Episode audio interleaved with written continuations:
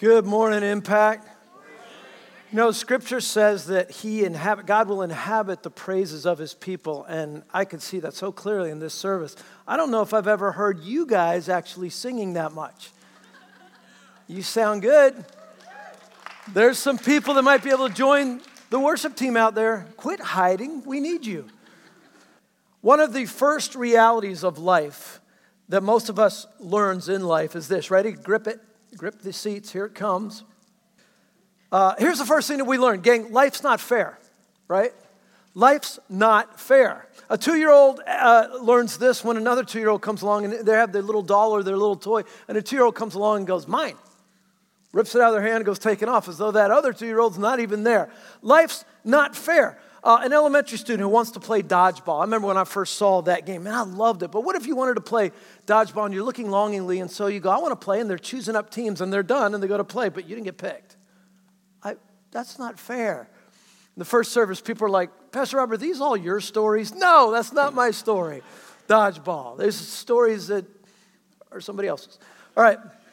And you'll know it by this one. A little girl looks in the mirror. Okay, I'm not a girl.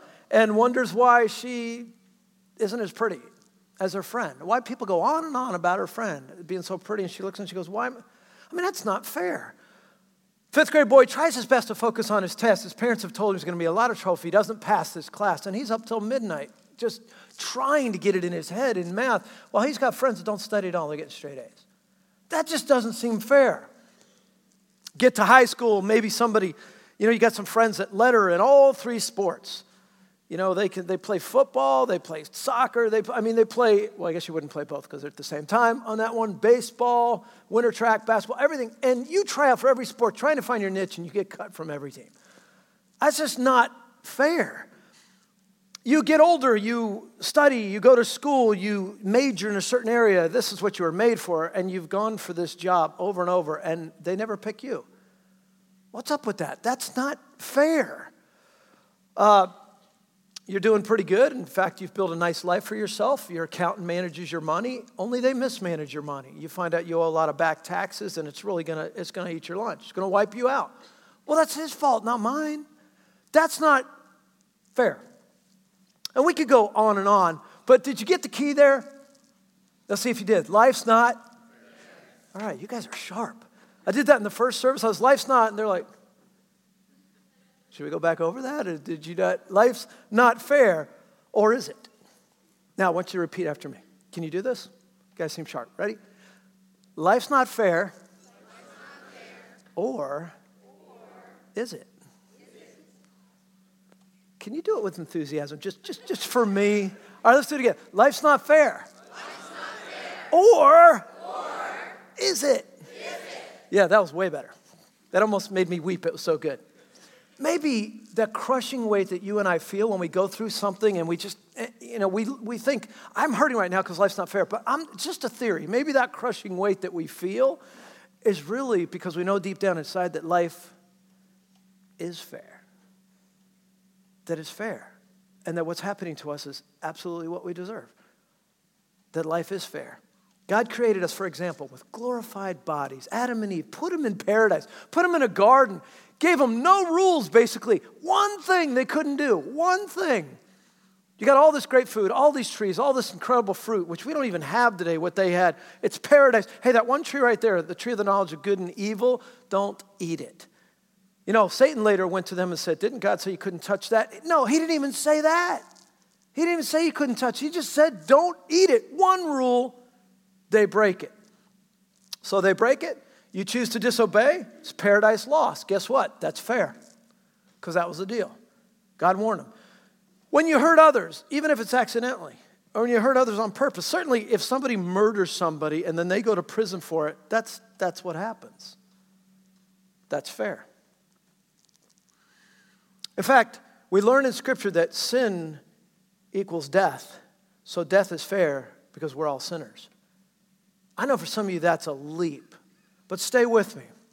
What's not fair, gang, the more I look at it, what's not fair but incredibly gracious is that even though we don't deserve to be rescued, here we are in the garden, starting with Adam and Eve, and Satan comes and says, Hey, this place is pretty cool, right? By the way, this is my version, this is my paraphrase. And they're going, Yeah, it's pretty cool. It's like paradise, right? Yeah, it could be better. Really? Oh, yeah, this is, this is a five. There's an eight on a scale of one to 10, maybe even a 10 waiting for you. Where is it? God doesn't want you to have it. Why not? He's holding out on you. Really? Yeah, he's not fair. In fact, you can actually be like him. Really? Yeah, just blow him off and follow me. And you could be your own gods. And so they choose it and they choose to go that route. Well, guess what? It's fair when it's paradise lost. One rule, that's all that they had. And yet we walk away and we tell God, no, I'm going to go my own way. I want nothing. And you know what he does? He goes, no, you don't know where that's going. That's off an eternal cliff. I'm coming after you. And he comes after us to rescue us? That's, that's not fair. God sent Jesus on a rescue mission. Guess what? That's not fair. That Jesus would have to do that? How's that fair? Even though we don't deserve to be loved, guess what? God loves us. By the way, you know why you love at all? Because He first loved you. Otherwise, you wouldn't know what love is. That, that doesn't seem fair. And even though we don't deserve to be forgiven for all we do, God forgives us. That's not fair. In fact, Scripture says that while we were yet sinners, Christ died for us. You know how, you know, let me just tell you about that little word, yet. When Jesus was beaten beyond recognition, a crown of thorns is shoved in his head, he's nailed to the cross, he's bleeding out for us. People are making fun of him down below at the foot of the cross. They're gambling for his garments, they're pointing at him, they're saying, You're the Son of God. Come. They're insulting him, and he's forgiving them right there. That's what it means to say, while we were yet sinners. In other words, while we're right in the middle of sinning, He's in the process of forgiving us. That's not fair. That's not fair. Even though we deserve hell, God offers heaven, a way to, to live with Him in paradise. It's not fair. And even though we have marred the image of God, because when we were created and put in the garden, when Adam and Eve were there, they had glorified bodies. They're made so beautifully in the image of God, and then they marred it. That's what sin did. It messed it up, and now it's, it's like we're, we're just a shadow of what we're supposed to be. Even, so even though we marred it and it's our fault, God offers to Take this life and begin right now through sanctification to restore that image and make us like Him. Even though we walked away, God walks after us. Even though we said, I'd rather be an orphan, I think. I'm not sure what that is, but I'll go my own. God says, I'll adopt you back. Once you go far, far enough down that road and you realize it's not a good road, I'll, I'll take you back. I'll adopt you as a son, I'll adopt you as a daughter. So, though none of us deserves any of this awesome stuff, God offers it. So, here's my question for you this morning why?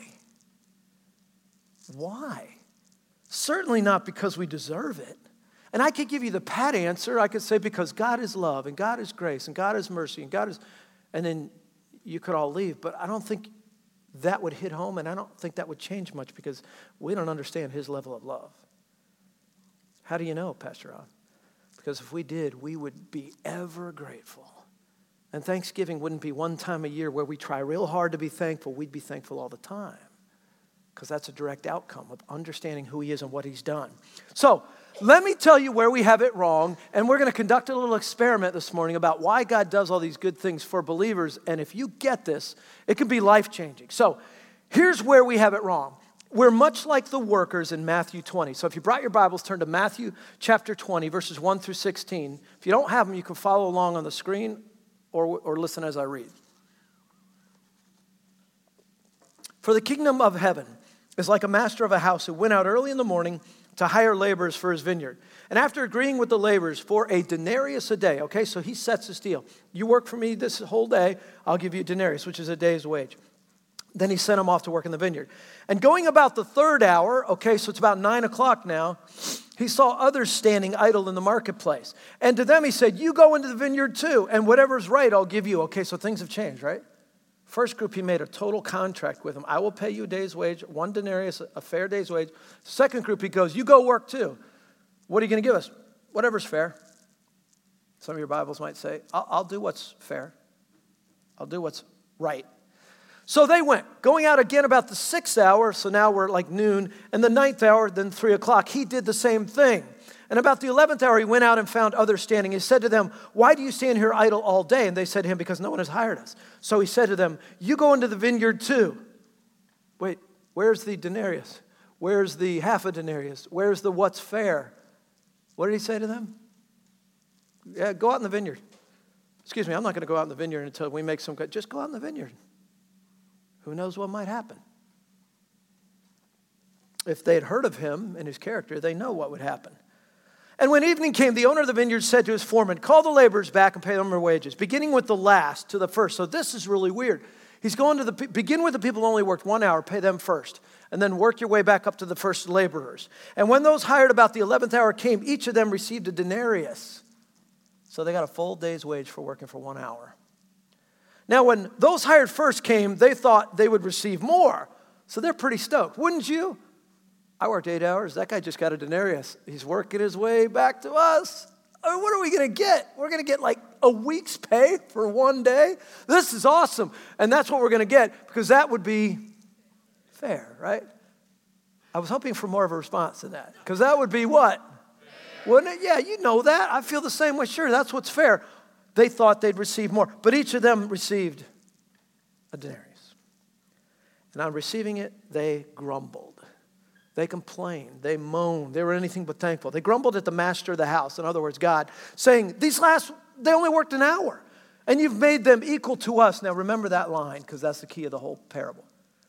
And you've made them equal to us, because that reveals something about their hearts equal to us who have borne the burden of the whole day and the scorching heat we worked. And he replied to one of them, Friend, I am doing you no wrong. Did you not agree with me? Didn't we have a contract? Didn't we agree for a denarius? Take what belongs to you and go. I choose to give to the last worker as I give to you. Am I not allowed to do what I choose with what belongs to me? Or do you begrudge my generosity? So the last will be first. Here's how it works, and the first will be last. Two surprises here.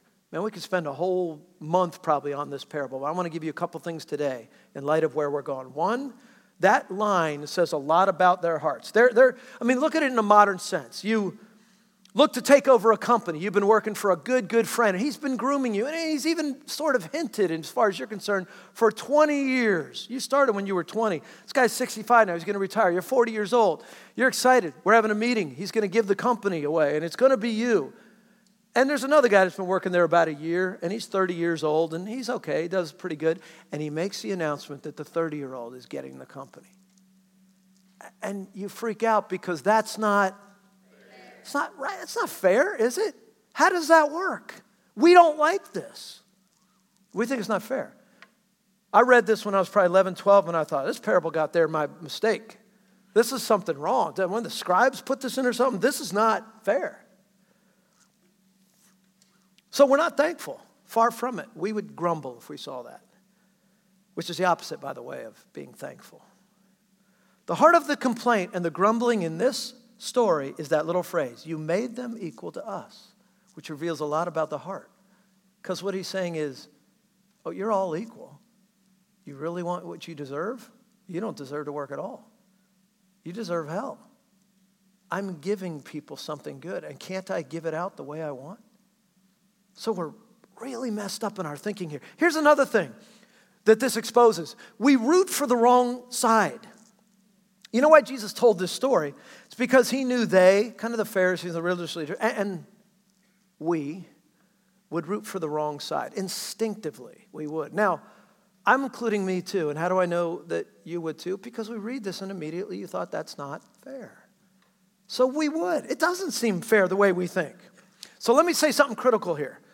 When we grumble, our problem at that point is not what we might think. Our problem is not with the other workers. Our problem is not with the 30 year old that got brought in. We're not like, what, who is he? Our problem is really with the master. Our problem is really with God. When we see that happen, our pro- we're saying something, revealing something about God. And this owner said, Are you envious because I'm generous? Ouch. How convicting that is. Are, you seem envious. Are you envious about them? I don't think so. Are you envious because I was, because I showed generosity to all of them? Yes. Why? Because I'm better than them. Because I deserve that. Because I, I, I, and they don't. Because if that's our thinking, and that's most of our thinking, we're in a really dangerous place. And by the way, if that's your thinking and your foundation, you, and you wonder why you're not grateful as a person, you can't get there from there. You know, God does not look at the way we imagine God, it's really comical if you think about it, and it's really ludicrous. God does not look at people and go, wow. I mean, that guy's really athletic. Forgot all about him. Make sure he gets a million dollar contract in the NFL. He deserves it. So he's pretty good.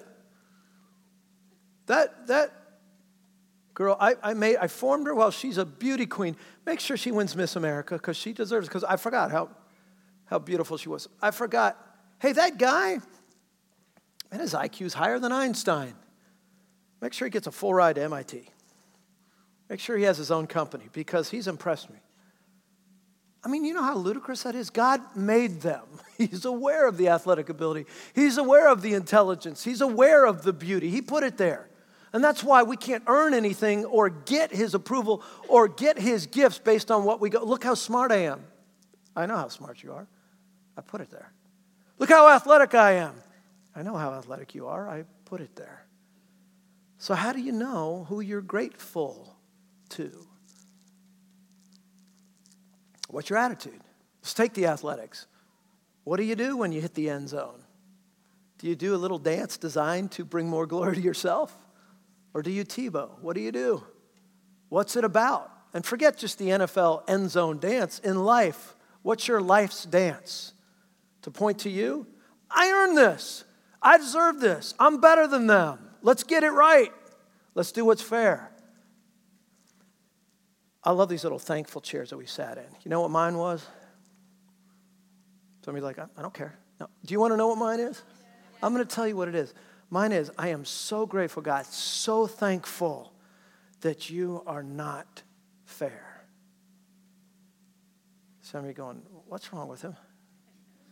Why wouldn't he be? No, I am so thankful that he's not fair. Because if he was fair, I'm doomed. If he's fair, I'm done for, and so are you. But if you don't get that, if you are arrogant enough, if we are prideful enough to go, I want what I deserve, oh, please don't ever say that to God. Please don't ever imagine that you're going to get to heaven and stand before Him and go, God, I just want to say one thing. Give me what I got coming to me. Please don't do that. Don't even plan that. It takes an eternity to pay that back. You want to say, God, please be unfair to me. Please be unfair to me. In fact, there's nothing we can offer God as a bribe for his favor. So this message is called Blessed to be a Blessing. Why does God bless us in so many ways? Well, I'm going to take a look at some examples real quick. We're going to take a look at them together and we're going to sear it into our minds, and hopefully it'll change how we approach life, especially, at least, Thanksgiving. Here's the first one. Example number one comfort. Raise your hand if you've ever been comforted or comfortable. Wow, the same thing happened in the first service. Like half the people raised their hand. What's wrong with the rest of you? Some of you going, I never lived on a beach in Hawaii and have servants serve me and feed me grapes and all that. I didn't say that. I said, raise your hand if you've ever been comfortable. So let me clarify for those of you that are boo hooing right now. Have you ever had a lazy day eating buffalo wings and watching football? Oh, a couple more hands went up on that one. Some of you like, no. It's like, you'll do it today. You're going to do it today. It's been a week since you did it last time. Have you ever slept a couple hours? Have you ever slept 10 minutes in a hammock on a vacation with time to kill? Ever? Then you've been comfortable. You ever taken a walk on the beach with a loved one, period? Then you've been comfortable. You ever have a nice dinner at a favorite restaurant? Then you've been com- Raise your hand if any of those apply. Okay, there's still some hands that are down. Here's how I know you're a liar. That last one, ever had dinner at a favorite restaurant? No. Then how did it get to be a favorite? You've been there before. You've been com- everybody's had a comfortable time. I don't care if you've had the worst life ever. You've been made comfortable at some point. What I just said pretty much covers everyone. So here's my question for you. Did you thank God? No. Why not? Because I earned that. Did you? Because I deserve that. I work hard. I deserve some comfort. I bought this. I deserve that. I deserve this car. I deserve whatever. Do you? You earned that, did you? Just because you're you. I read about one of the most bizarre soccer games the other day. that I've ever seen in my life. Everyone got red carded. You ever seen a game like it? Every, what do you mean everyone? By everyone, I mean everyone on the field, every player on the bench, every substitute, everyone. 36 players, I got right here, including both teams and substitutes, were sent off during a Paraguayan junior league football match that ended in mayhem. In the last five minutes of the game, referee Nestor Gillian handed out two red cards, one to a player from each team, but the pair, because they were fighting, but the pair ignored him and continued pummeling each other on the field. All right? In a matter of seconds, the clash spun out of control involving players from both teams and all the replacement players. So the, the bench is just empty and everybody is fighting. Rather than trying to end the brawl, the match officials ran off the field in fear. I get a kick out of that. Apparently, I'm alone. Rather than trying to end the, they just left. So the fight just goes on. It's a giant boxing match. For this reason, Hernan Martinez, president of the home club, Tiente Farina, how was that? Was that good? Believes they had no other option but to dismiss all 36 players with a red card since the official referees didn't stay around to identify the original two culprits. Visiting Libertad Club president Sixto Nunez said he thought the referees had shirked their duties in fleeing the scene. All right, so keep that bizarre thing. We'll get back to that. Here's what the Bible says about what we all deserve. Uh, this says a lot of things. I'll give you a quick short one. Romans 6:23, the first part. The wages of sin, the payment, the paycheck, what you deserve, the wages for sin is death. What do we deserve for sin? Eternal death, separation. That's what that is. Some of you go, well, I don't deserve that. Are you a sinner? No. Are you struggling with that really?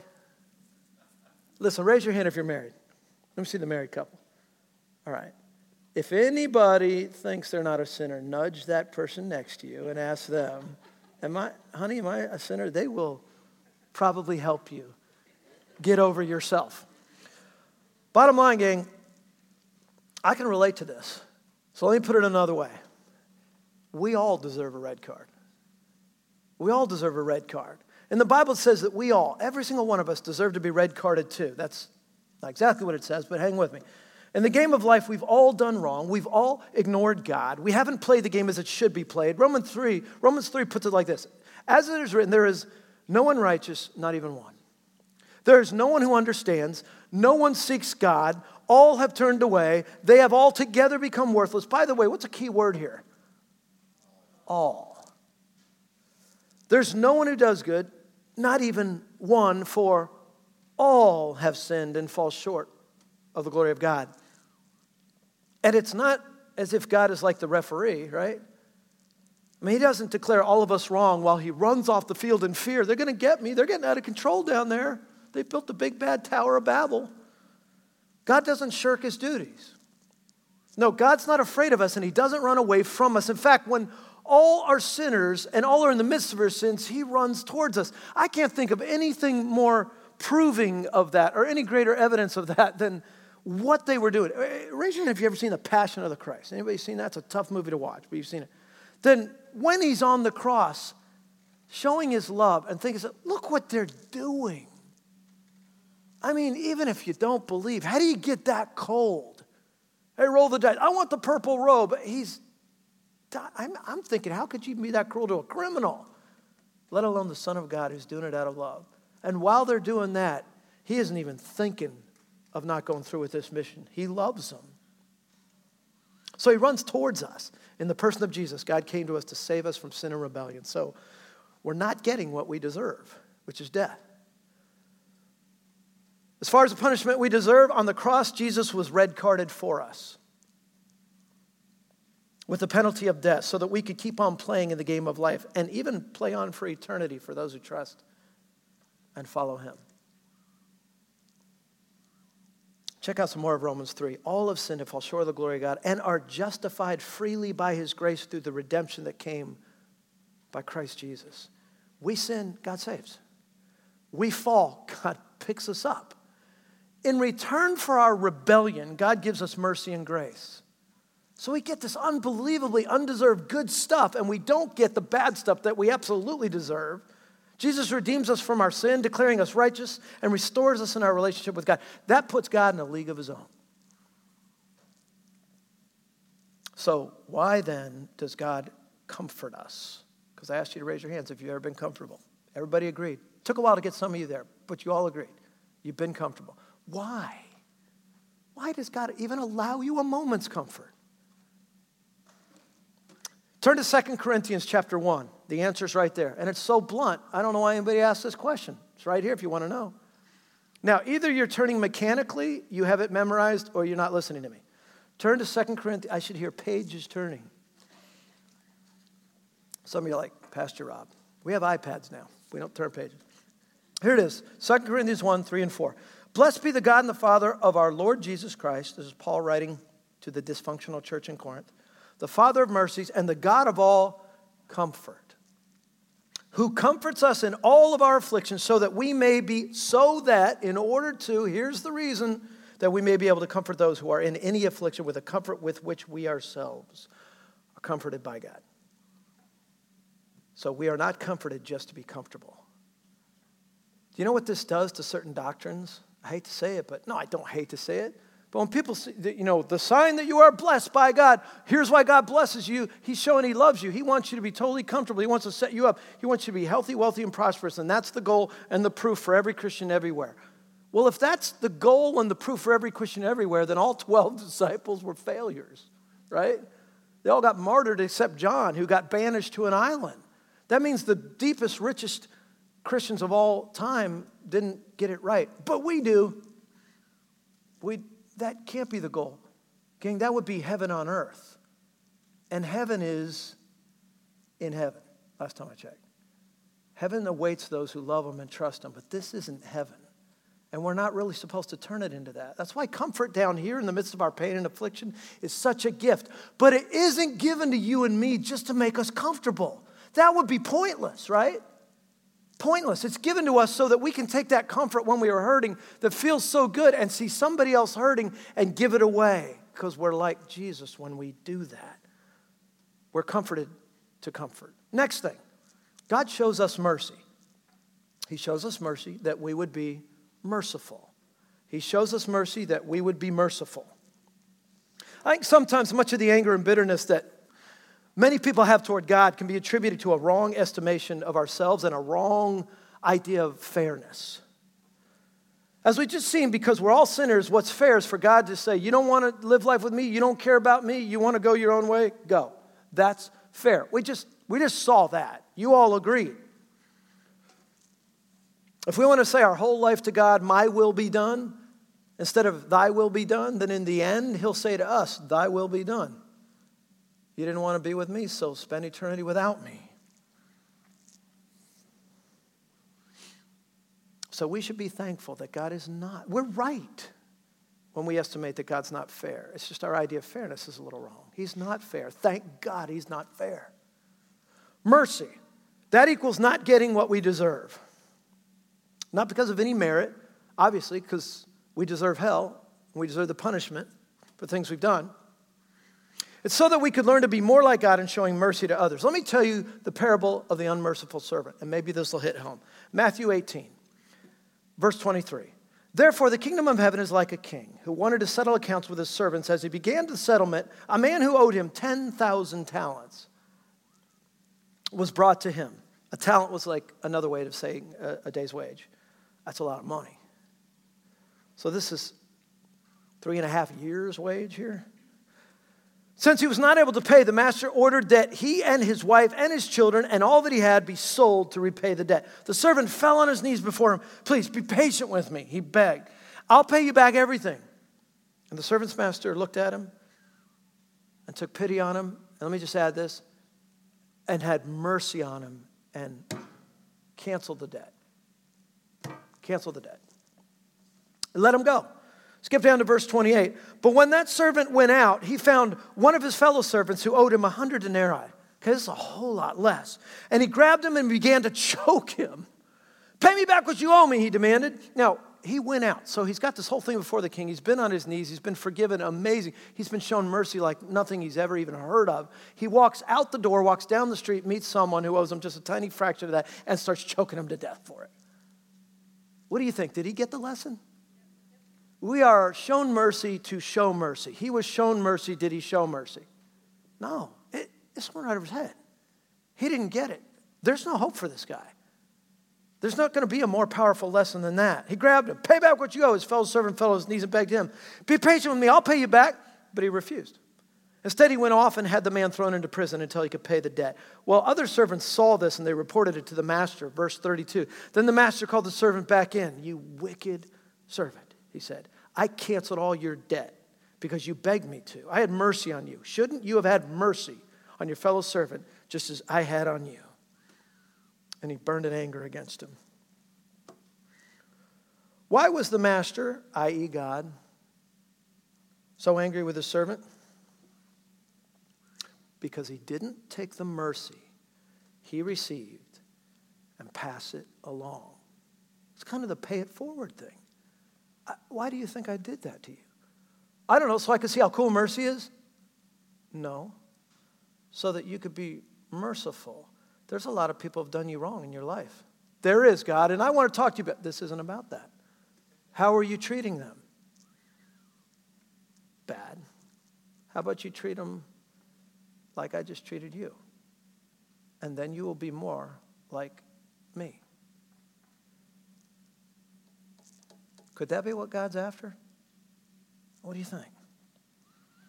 Number three, God shows us grace that we may be gracious to others. So people often get grace and mercy confused. So let me wrap, let me, let me clear that up for you.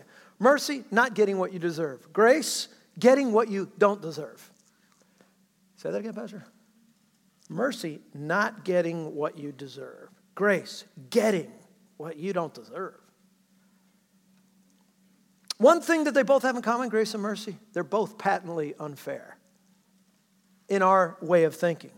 If we deserve something, we feel like, well, I should get it then. I deserve this. And if you don't deserve something, then you shouldn't expect it. That's the way we've all been taught. But Jesus turns this thinking on its ear when he says, I won't give you the punishment you deserve, but I'll give you the grace you don't deserve.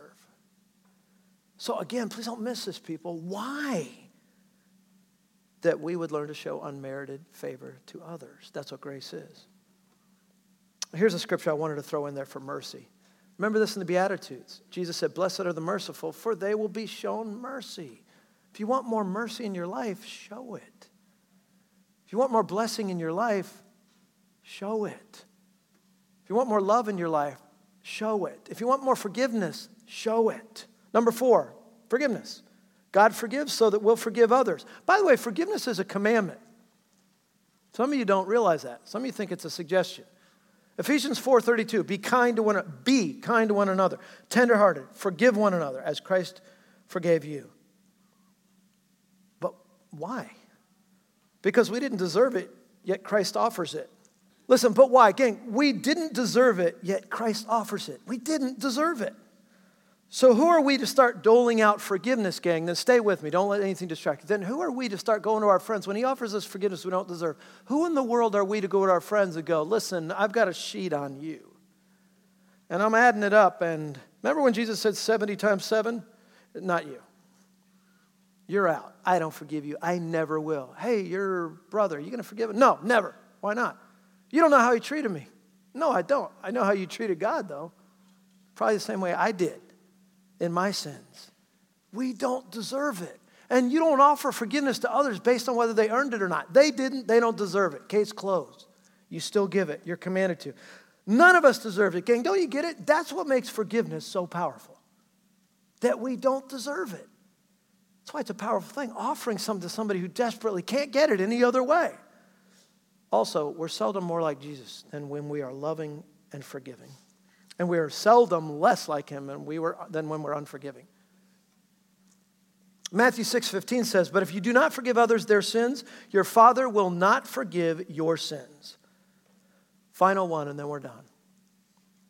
And by the way, Probably in your heart, some of you are like, I'm with you so far. You'll not be with me now. Here's the seventh one God is generous so that we would be generous. I knew it. I knew it. What are we, 35 minutes into the message? You'll probably take another 40 on this, huh, Pastor? No, it's about five minutes. It's about the offering, isn't it? No. It's about the character. It's about the things God offers for a purpose. It's about the things God does for us for a purpose. But what's the purpose? Why in the world would God be generous to you and me? Why? Well, that's easy, Pastor, because I'm pretty impressive. You are? Yes. Hadn't you noticed? No. Oh, yeah, God looks at me, likes me a lot. I've been taught that. It's like, who's the guy in Saturday Night Live? John Handy. And I forget what he used to say. And I'm, I'm a good person. And, and what does he say? Anybody? Jack Handey?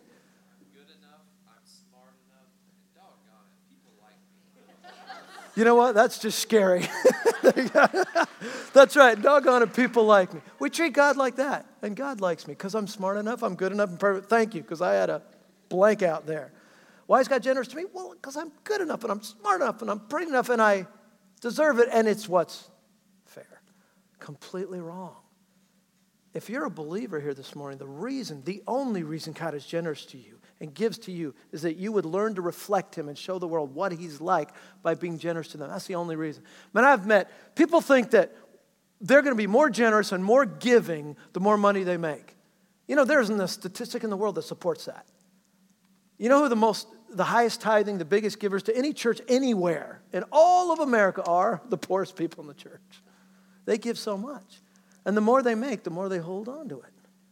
It doesn't get easier, it gets harder because our mindset is wrong. Even though God Himself, who doesn't need our money at all, goes, you know what? Give me a little piece of it. No. But I gave it to you. I don't care. I feel like when our kids are little and we buy them something like their favorite treat. Here's everybody, here's some M&Ms for you. I'm like, oh man, I forgot to get mine. Hey, Nathan, can I have some M&Ms? No, they're mine. No, they're not. I just bought them for you. But you bought them for me, not for you. They're mine. But you don't get, let me explain, Nathan. I'm bigger than you as your dad. You're five years old. If I want those M&Ms, I can beat you up and take them back.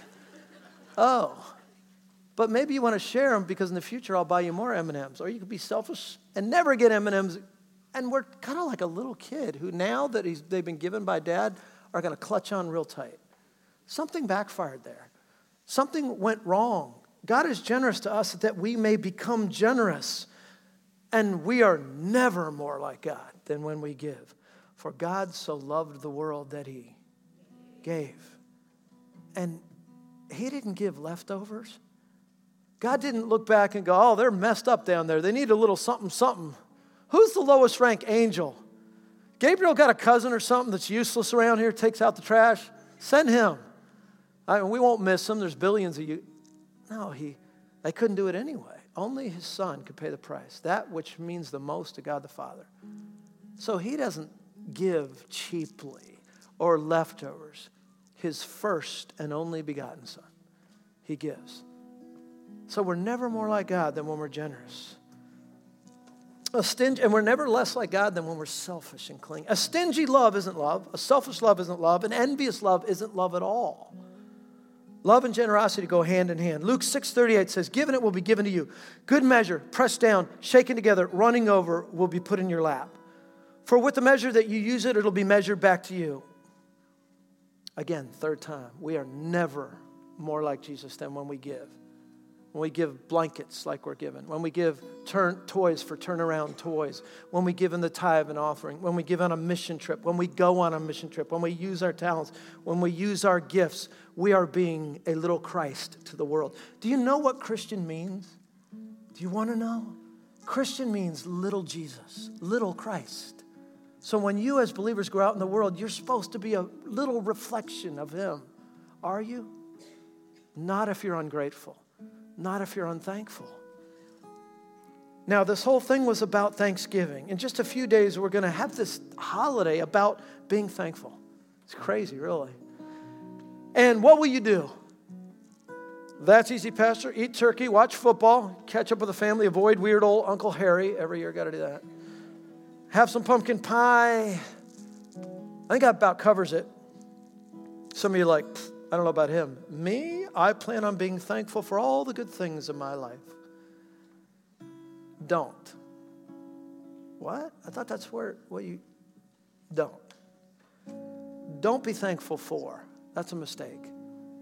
I mean, again, you can you can watch the Grammy Awards or Oscars and everything, and what do these people who don't know God get up there and do? I just want y'all to know I'm I'm thankful for this. I'm thankful for my house. I'm thankful for, I mean, like, to who? You? Are you, are, you, are you telling the stuff you're thankful? I'm thankful for my crib. Thanks, crib. It's, it's a house, it can't give itself to you. So don't be thankful for, be thankful to. And when this gratitude begins to, to develop in you, understand something. If you are not thankful, that means all these things He's been doing in your life have backfired. He's comforted you, but you never understood that that's so you'd comfort others. He's shown you grace, but you've not understood that's so you'll be gracious to others. He showed you mercy, but it backfired, misfired, and you're not merciful. And so today, as you sit there and you realize, why am I not thankful? Because the things that God's done for you, you don't realize He's being unfair because He loves you. Praise God that He's unfair. He's just doing it because He loves you. But there's another purpose it's to mold you into a little Christ that will do the same. Gang, some of you are the only Bible this world will ever see. Some of you are the only Bible this world will ever see. Are you a good reflection of Christ? As we prepare to give back to God, hopefully generously, and hopefully for this mission to blow up, I love what God's doing. 14 weeks. This is turning into a movement, but we can do a lot more. Let's give of our first fruits and see what God does with a little 10%. He'll blow away what we do with the 90% that we keep. And as we go into Thanksgiving, keep this chair mentality. Just for a week, try it. Keep the chair mentality. Before you pray, before you do anything in the morning, before you eat your breakfast, any of that, sit in the chair and thank God for the comfort He's given you, for the grace He's shown you, for the mercy, for the forgiveness, for the love, for all of it, and see if it doesn't transform you into a little Christ. Let's pray. Jesus, thank you. God, thank you that you are unfair to me. If you were fair, we'd be doomed. If, we were, if you were fair, God, you'd be like the false gods we create in our image and make religions out of, Lord. You are ultimately very fair, but in your way, the real true fairness that we don't even understand, that we've marred and, and confused. So, again, Lord, teach us that your fairness is beautiful. Change us. Make us a grateful people, Lord, so that we reflect you well in this world and on our mission to reach others for you. For it is in Jesus' name that we are thankful and pray. Amen.